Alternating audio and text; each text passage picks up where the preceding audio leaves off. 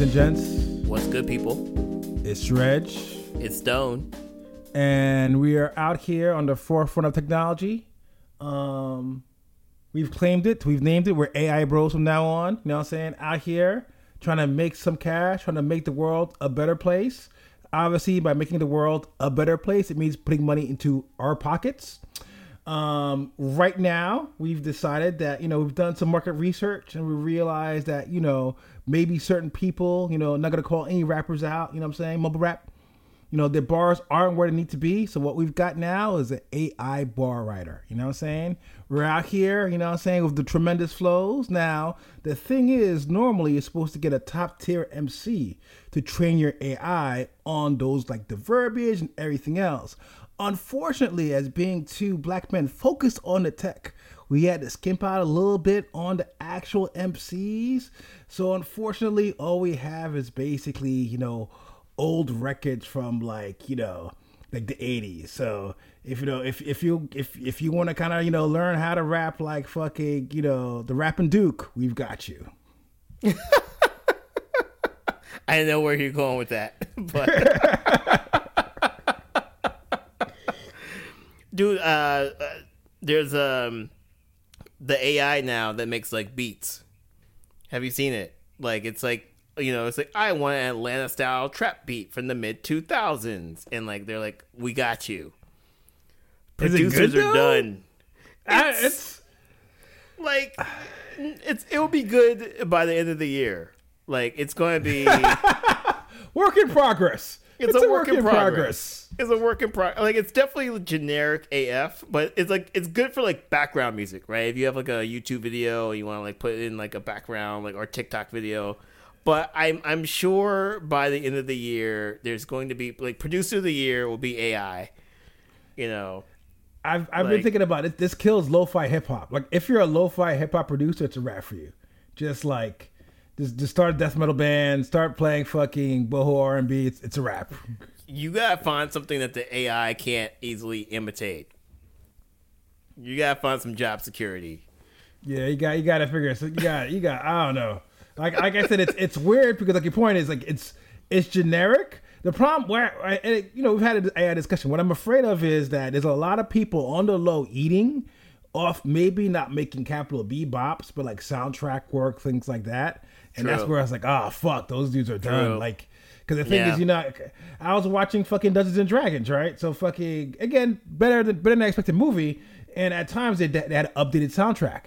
And the thing is, all those songs weren't terrible, but they were good enough. The good enough fucking trap rap song, the good enough fucking techno song during the fucking serious time. And I was like, God damn. I was like, right there is that market where somebody's going to come and swoop in and type in, Hobbit bops. And then have that fucking make a beat. And it's going to win a Grammy over Kendrick Lamar or something like that.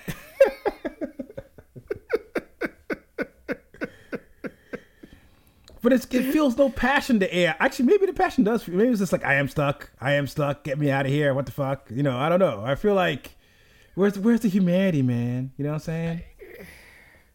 Bro, that is a question though. That is definitely a question. I glanced at this article. I guess Universal Music is investing in some type of AI platform. So, the labels are kind of seeing the gold, right? It's we don't have to pay these artists. We don't pay these artists, but we don't have to pay them. We can pay them even less. We could pay them zero instead of 0.0001. Oh, man, let's go. So, and it sucks because it's because AI has kind of been here. GarageBand's very much we'll make a drum for you. Give us the parameters. Yeah. So there's always been a certain level because, music is very mathematical. So as far as notes of everything is concerned, you could definitely, like I said, we've discussed it. I think it's all tech. They've been apparently just creating software that'll make beats in the background and they kind of let it collect and then come in and edit all the shit, hours and hours of music. So it's always kind of been there. The problem with the AI revolution isn't the fact of AI is a bad thing. It's just the people in charge of the money hats. So the only ultimate fucking consequence of it will be the most generic, cheapest shit possible. That's the problem. Of course. Yeah. Of course. All right. Well, yeah. Let's start to bad news, I guess. Yeah, I was about to say it's not even better news. Yeah, it's all bad news. All bad news. So I've got an apartment announcement. A member of the Smiths died, and it's not the one that you want to have died, unfortunately. Damn. Morrissey's still alive. Morrissey's still alive. Oh, bro, you're gonna get like fucking kidnapped, dude. By who? By the little fucking. There are Morrissey stands still out there. The gay like British Nazi? Separate the music from the artist, man. Nah, fuck out of here. Anyway, Mike Joyce died, bassist of the Smiths. I will say this. For as much as everybody loves Morrissey, the Smiths are an extremely underrated band, and I do mean band. I think that the idea of where they're able to kind of do this whole atmospheric post-rock kind of like there's very pretty bass lines, guitar lines, very ethereal. Like, the band itself was fucking top tier. So rest in peace to him. I was reading a lot of fucking tributes. A lot of bassists kind of, like, look towards him as an idol. That dude's a dude. You know, Johnny Marr, the guitarist. You know, I don't know if he's still in Modest Mouse, but was playing with Modest Mouse. Like, they've all done interesting things post-fucking the Smiths. You know, Morrissey somehow, I don't know if he was fucking on Adderall. I don't know if it was heavily medicated. He actually put out a statement that was actually respectful, which I think is the first time he's done since the 80s. I don't know how he pulled it off. But yeah, no, it sucks. And he died relatively young. I think it's just, I don't think he hit 60. I think he's 59. But yeah, no, it sucks. And it's the idea of, you know, apparently he was suffering from cancer. And as usual, if there's anything we kind of could all agree with, fuck cancer. And, you know, just kind of rest in peace, you know. And I think that, you know, unfortunately, going back to what Morrissey kind of said, is the idea of where, you know, by his contributions to music, by his contributions to the Smiths, by what he's done, his music will live on. So I think, you know, it's something where it sucks that he died to have long, but, you know, not many people are able to make an impact in their life here at a very short time here, and he did. So, you know, good for him. Like, you know, rest in peace wherever he's at.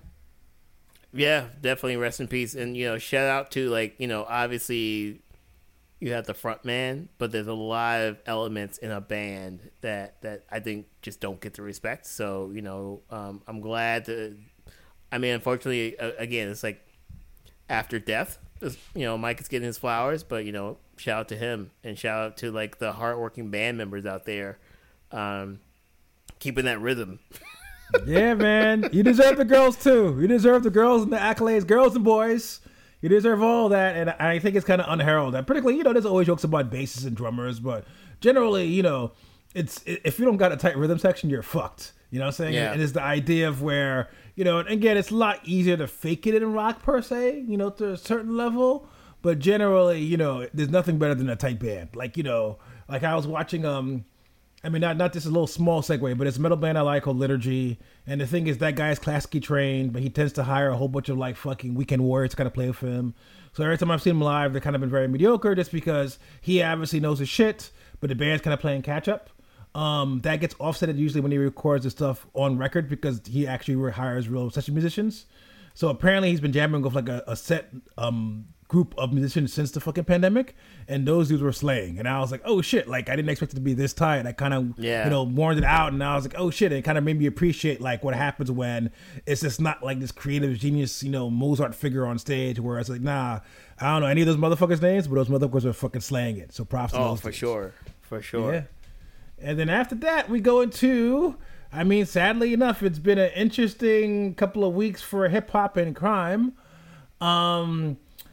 I guess we're fans of Slowthai, right? I feel like we've given a couple of props in the past. Hey, look, I think Doorman is a really dope-ass song. I liked his debut. It's pretty good. Have I listened to anything since? No. But, you know, I until this point, I respected the dude.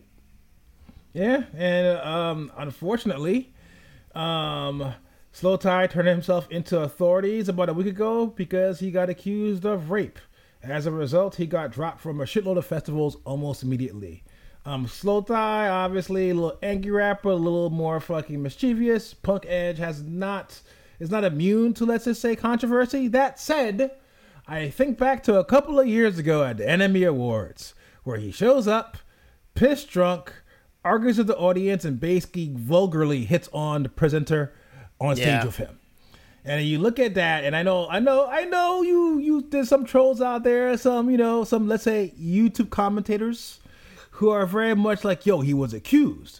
Why would you do drop him? But I would make the counter argument that this is not necessarily a cancellation as opposed to something that would have happened years ago. You can't be out here fucking sleazily hitting on fucking, you know, people trying to do their goddamn job, giving you an award, and then get a rape charge and expect to be like, ah, whatever, I'll be out here popping. Like, it's something where I thought he would have learned to kind of slow down a while ago, and apparently he hasn't.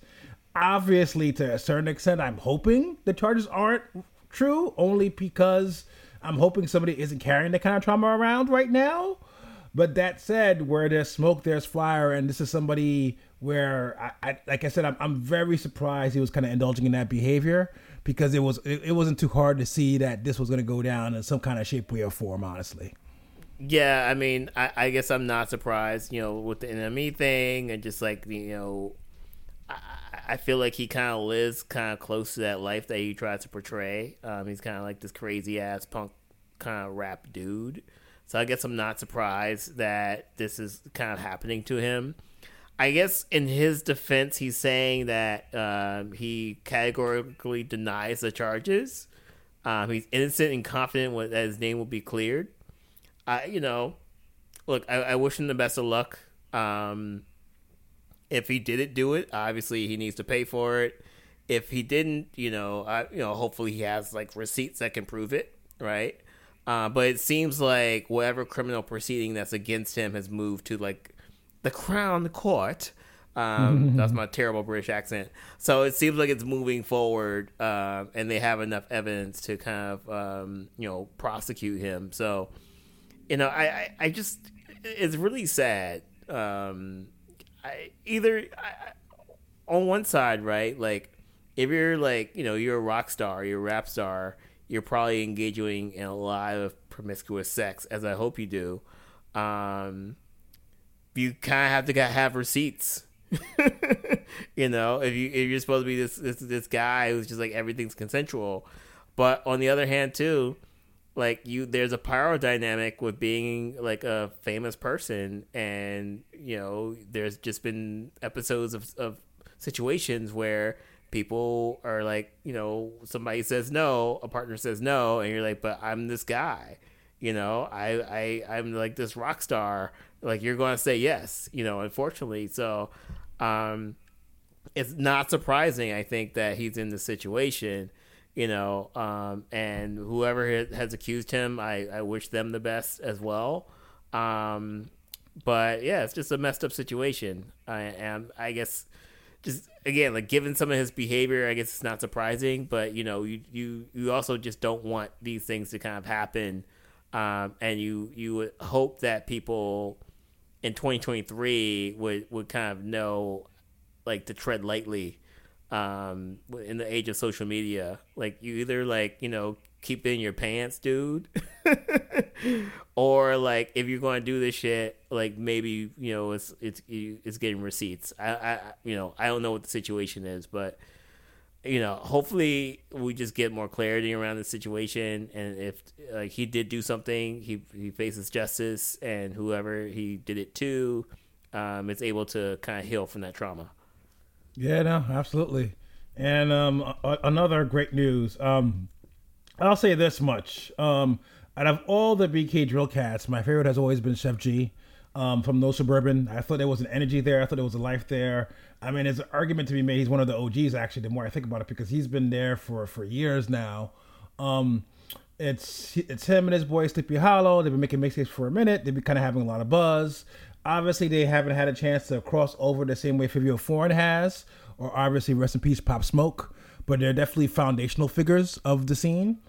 And unfortunately, both of them got arrested. And it looks like it's some serious charges. It looks like it's not on some Bobby murder, well, you know, tangentially kind of, you know, associated with a gang.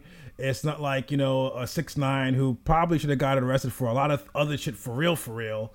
But just kind of associated for a gang. It looks like they were actively involved with, before the phone call, me and someone were talking about it, some real mob shit. And what kind of sucks about this is, I thought was very telling, is the fact of the prosecutor basically kind of, as an aside, said, hey, when I'm prosecuting hip hop, there are no lyrics here involved. which I thought was kind of fascinating just because it kind of acknowledges what's happening with Young Thug in Atlanta. And I believe it was some artists in California that got it set up there. I know at least California trying to set a law where you can't really arrest rappers based on evidence based off their lyrics.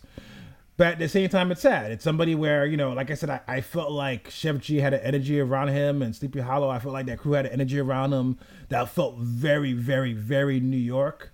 I feel like it was a New York that would translate a lot to old heads. It was definitely dark, ominous, like traveling around in your suburban music.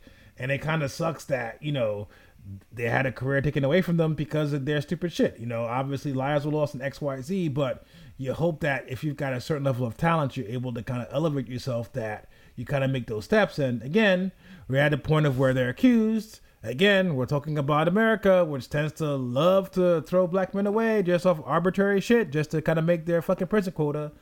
But I don't know. And in this case, it looks looking a little serious, a little grim. I'm hoping those brothers had nothing to do with it. But, you know, at that same time, you know, it is fascinating because, like I said, I feel like there was genuinely talent there. I like a lot of their mixtapes. I was bumping a lot of the shit during the fucking pandemic, and it kind of sucks that, you know, they might be doing a hard time and all that. You know, art has disappeared either for some bullshit from the States or some bullshit on their own. Yeah, this is like really interesting because, you know, in New York, they've arrested people or charged people with conspiracy just by being like a Facebook friend. Yeah. You know, somebody who committed murder, and, you know, obviously that's wrong. And obviously that's just, you know, it's really sad because it's like a really quick and easy way to just put black boys in jail.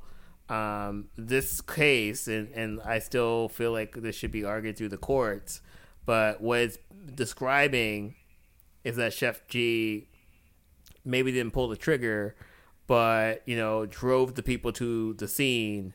And then also at the end, you know, when the murder was done, they all went out to dinner at a steakhouse in Manhattan, you know.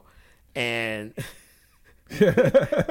speaking of receipts, you know, I feel like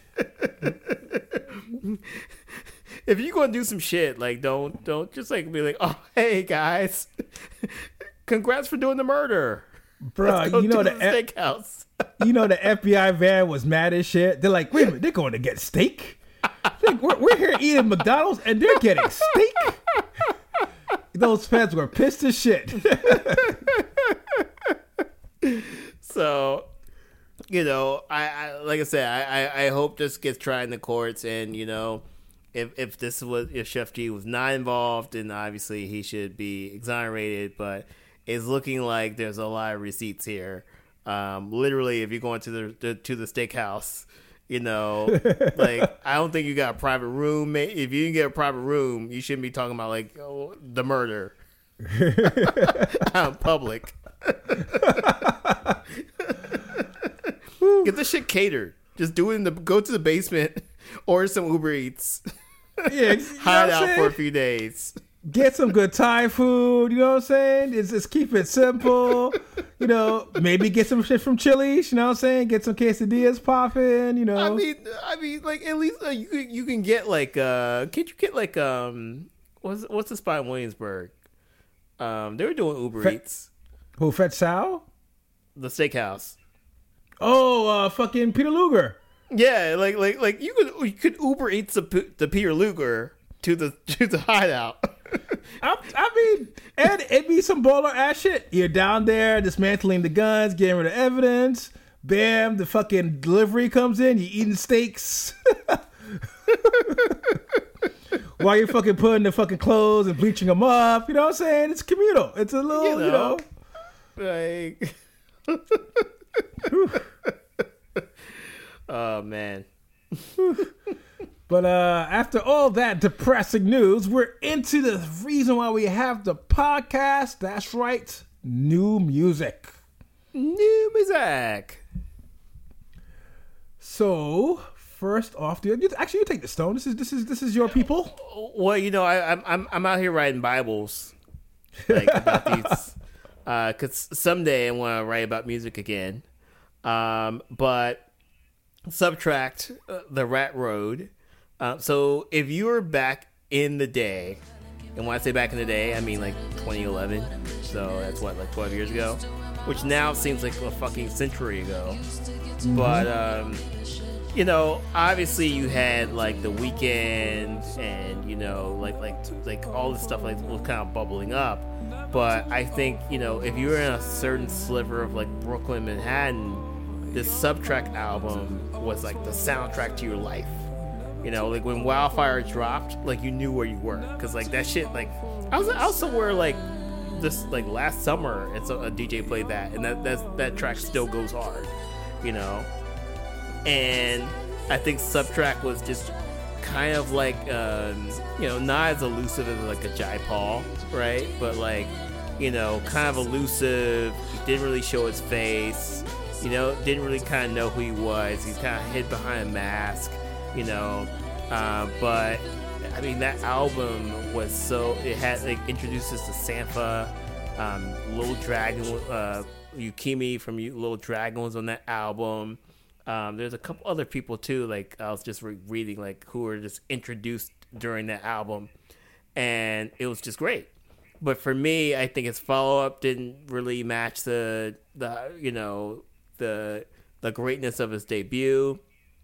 He's kind of been around, but just not really as, to me, like he hasn't had the cultural impact of that year in like 2011, right? So I would say The Rat Road to me is probably like the closest I felt to that like original album in terms of production, in terms of, you know, he reunites with Sampha, you know, Teezo Touchdown is on like I think 2 tracks, but he's like also like, you know, working with new artists and working with new vocalists, like things like that, like he's like he was known for in 2011, and I think it's probably like the closest I felt to that original album.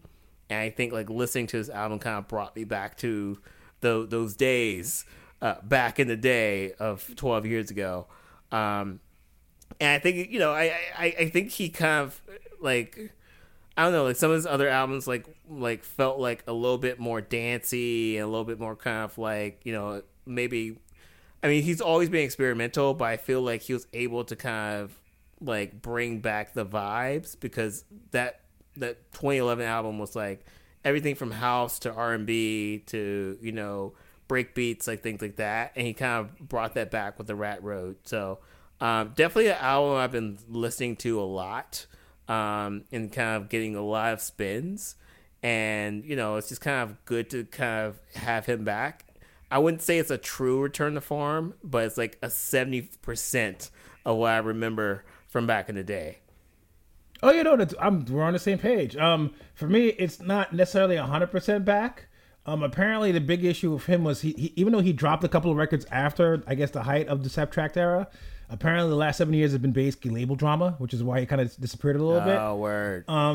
He seems to be more rejuvenated, and I think if there's anything here I would kind of knock the record for, is that the songwriting isn't as tight as some of the other stuff in the past. But I think that it's nice having him back as a producer. A lot of the beats are dope. You know, like I said, it seems like a rejuvenated version of the project. And I'm kind of happy it's there. The irony of a lot of... the funny thing about a lot of those dance acts in that era from then to now, it feels like they should definitely be thriving, is the idea of where, you know, dance music basically becoming ubiquitous, and like, you know, Dua Lipa doing disco albums and everything else. And fucking even Jessie Ware has a disco album she dropped recently, which was very mid. Sorry. That's crazy. But yeah, so it's just like the idea of where these producers are kind of always in that kind of like space, and it's just, it felt like to a certain extent they kind of couldn't hammer it out. I mean, we all remember how we all fell in love with fucking Disclosure. True. We were on those white kids' dicks, man, for a hot second. But I felt like, and I don't know if it's maybe a case of, you know, it seems very interesting in hindsight, only because there was a lot of dope dance music coming out. And even though dance music has remained popular, it may have changed a little bit. You know, it may not necessarily be French electro house. You know, now we're doing a lot more disco. You know, Beyonce's doing a lot more house. But it's fascinating to kind of see how like everything kind of like disappeared. And I wonder, like, even thinking a lot of that was label drama. I can't tell if it was just like, you know, a case of, you know, a scene blowing itself out or whatever, but there were a lot of talented dudes doing a lot of talented tracks. I'm surprised they haven't really kind of, you know, they didn't make that transition into the now, even though it is their fucking era. Yeah, that's kind of crazy too, because like a lot of them, I felt like, you know, because we'll talk about Kaytranada. I feel like Kaytranada was like 2013, 2014, 2015. I think like the scene, it's probably a lot smaller than we actually think it is. Because, you know, in Brooklyn, like, you know, or in New York, like it felt like Disclosure, Subtract was everywhere. I'm out in the woods, fam. Like, they don't know anything about that shit out here. So this goes hard from North 11th to North 5th. That's it.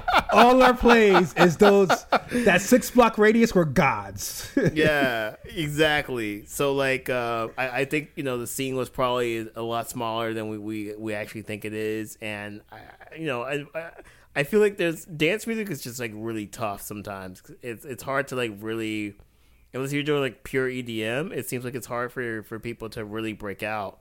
And yeah, I don't know why. I mean, you know, there's a lot of great, you know, dance artists, but it's just kind of hard to kind of see like what the barrier is. Yeah, no, it's I don't, and like I said, it's weird because, you know, it's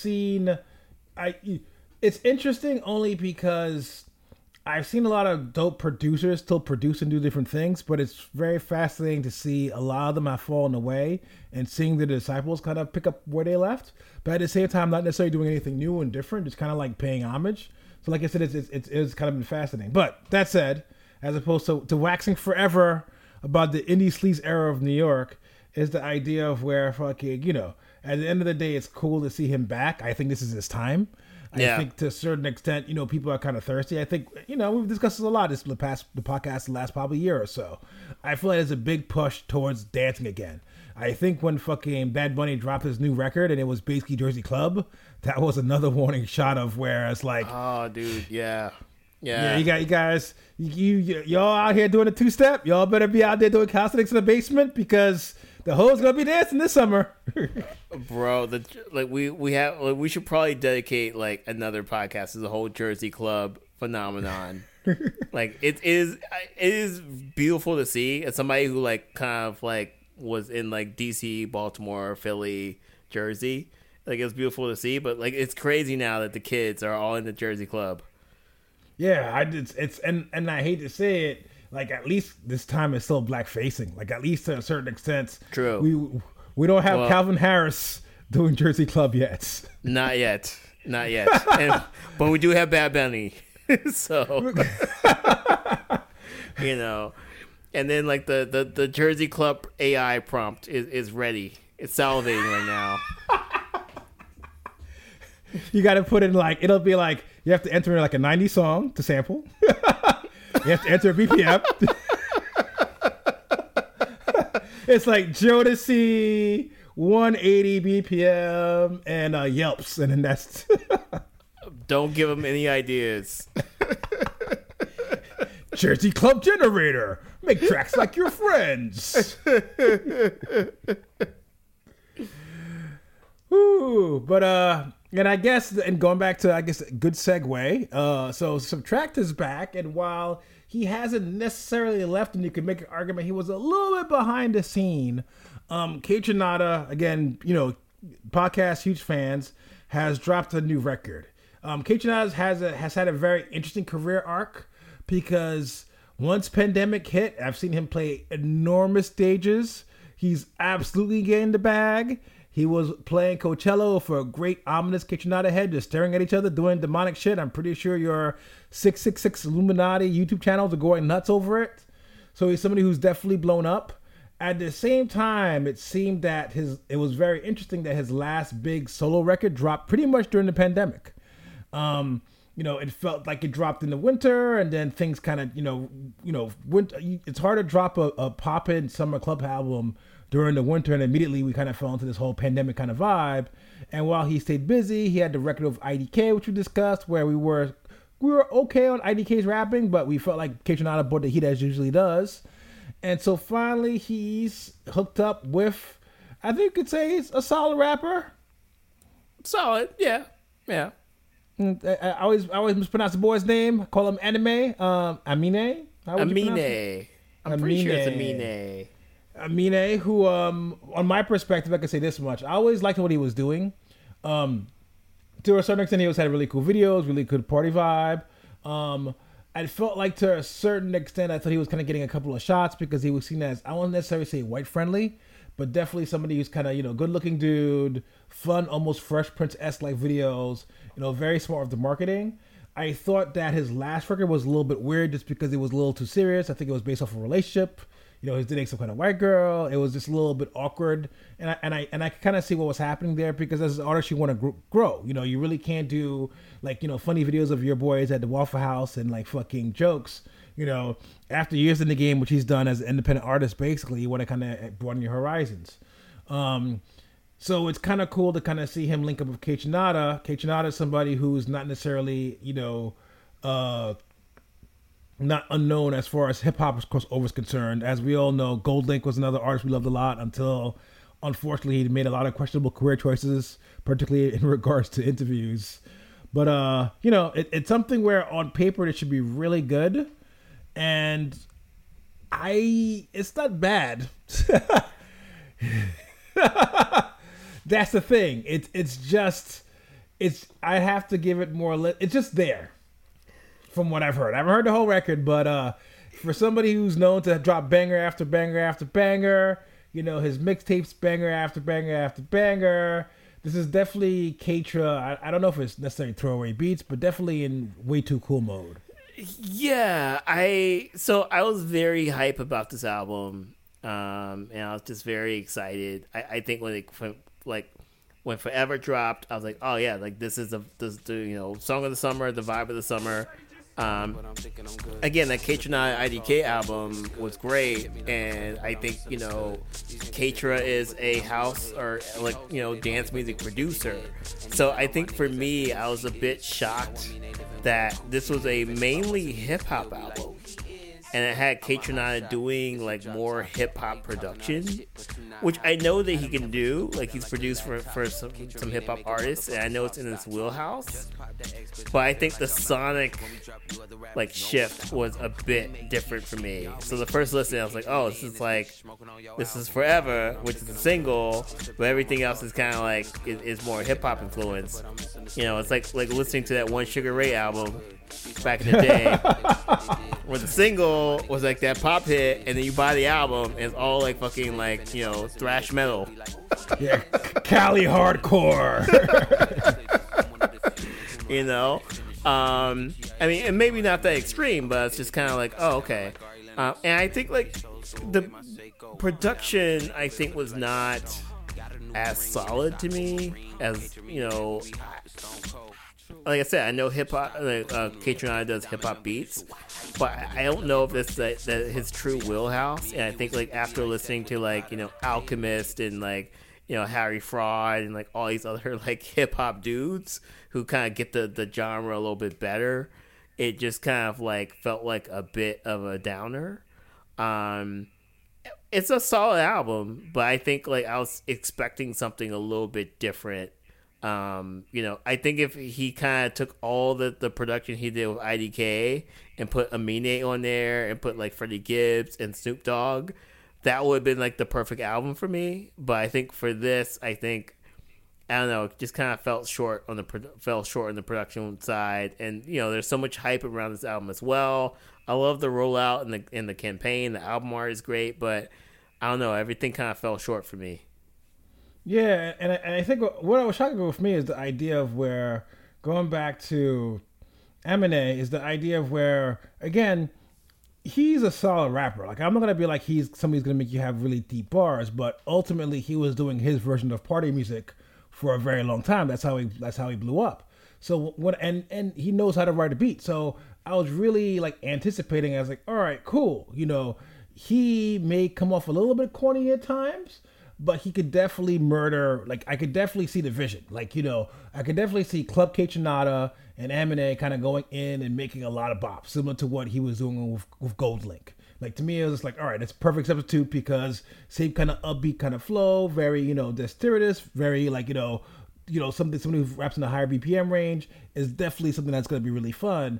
And like, you know, at the end of the day, it's like they weren't really playing to their strengths. It's like, you know, I think that, you know, at the end of the day, you know, and here's the problem, right? I get with artists, you don't always want to do the same exact thing. You don't want to be trapped in a box per se, right? But at the same time, you kind of have to know your strengths. And I think that to a certain extent, if you've got a project like this, you've got to understand what everybody's kind of doing. And, you know, if Kaytranada did this record with, like, let's say West Side Gun, I wouldn't necessarily be mad, or like a more traditional hip hop artist. And I was like, yo, I'm in my hip hop bag. But it's weird to have like a single that's kind of upbeat and dancey.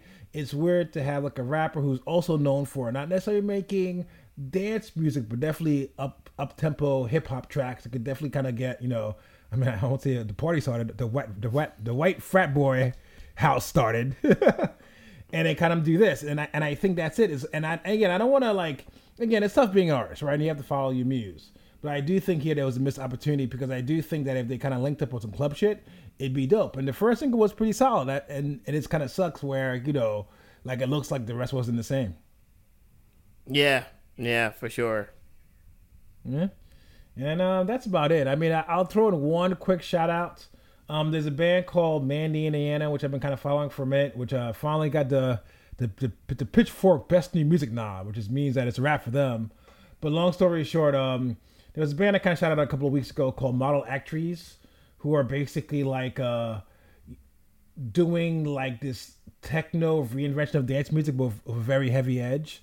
In their case, they're kind of doing it through the guise of like, let's say, you know, Arts Williamsburg, very sexy, very druggy, very dark, very edgy, but very cool. They're playing the instruments. They're using the instruments in interesting ways, where the guitar definitely doesn't sound like a guitar. The drums sound almost always fucking like electronic. And I thought they were kind of doing that, but their music is a little bit more on the debaucherous side. Mandy Indiana's a UK band kind of doing something similar. They're a little more experimental, but what's kind of cool about it though is they're also very militant, where they have a lead singer where she's out there doing a lot of her lyrics, and they tend to deal with queer issues, feminist issues, and they're kind of blowing up. So I kind of want to shout them out just because, you know, it's kind of rare to kind of get records nowadays from any genre really where you kind of sit there and think. For me, the last time was basically Danny Brown and JPEG Mafia, but that's because the production's insane in many ways. But this is one too, because, you know, they'll have a fucking intro where it's just basically them playing like kind of rock music for like 30 seconds, and she's singing with a great voice. Apparently, she's classically trained. And then it'll go into this very almost industrial fucking rant of her screaming about fucking, like, you know, trans rights. So kind of, you know, I fuck with a multifaceted band. I fuck with a difficult band. So shouts to them. And then that's it for me. Bro, I need to get your playlist, man, because the algorithm is just like recommending, like, you know, basically like lo-fi hip hop and R&B to me. I think mine is like, hey, you're an old blipster. I see those white jeans in your closet. Here's some weird shit that the kids are listening to make you feel old. Like,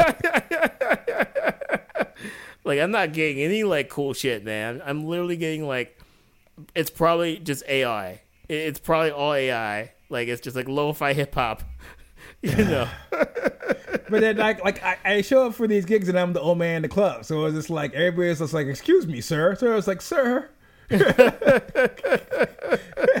You don't have to show us the card, sir. We know how old you are. Bro, you gotta shave your beard off. Everybody thinks you're 10 years younger.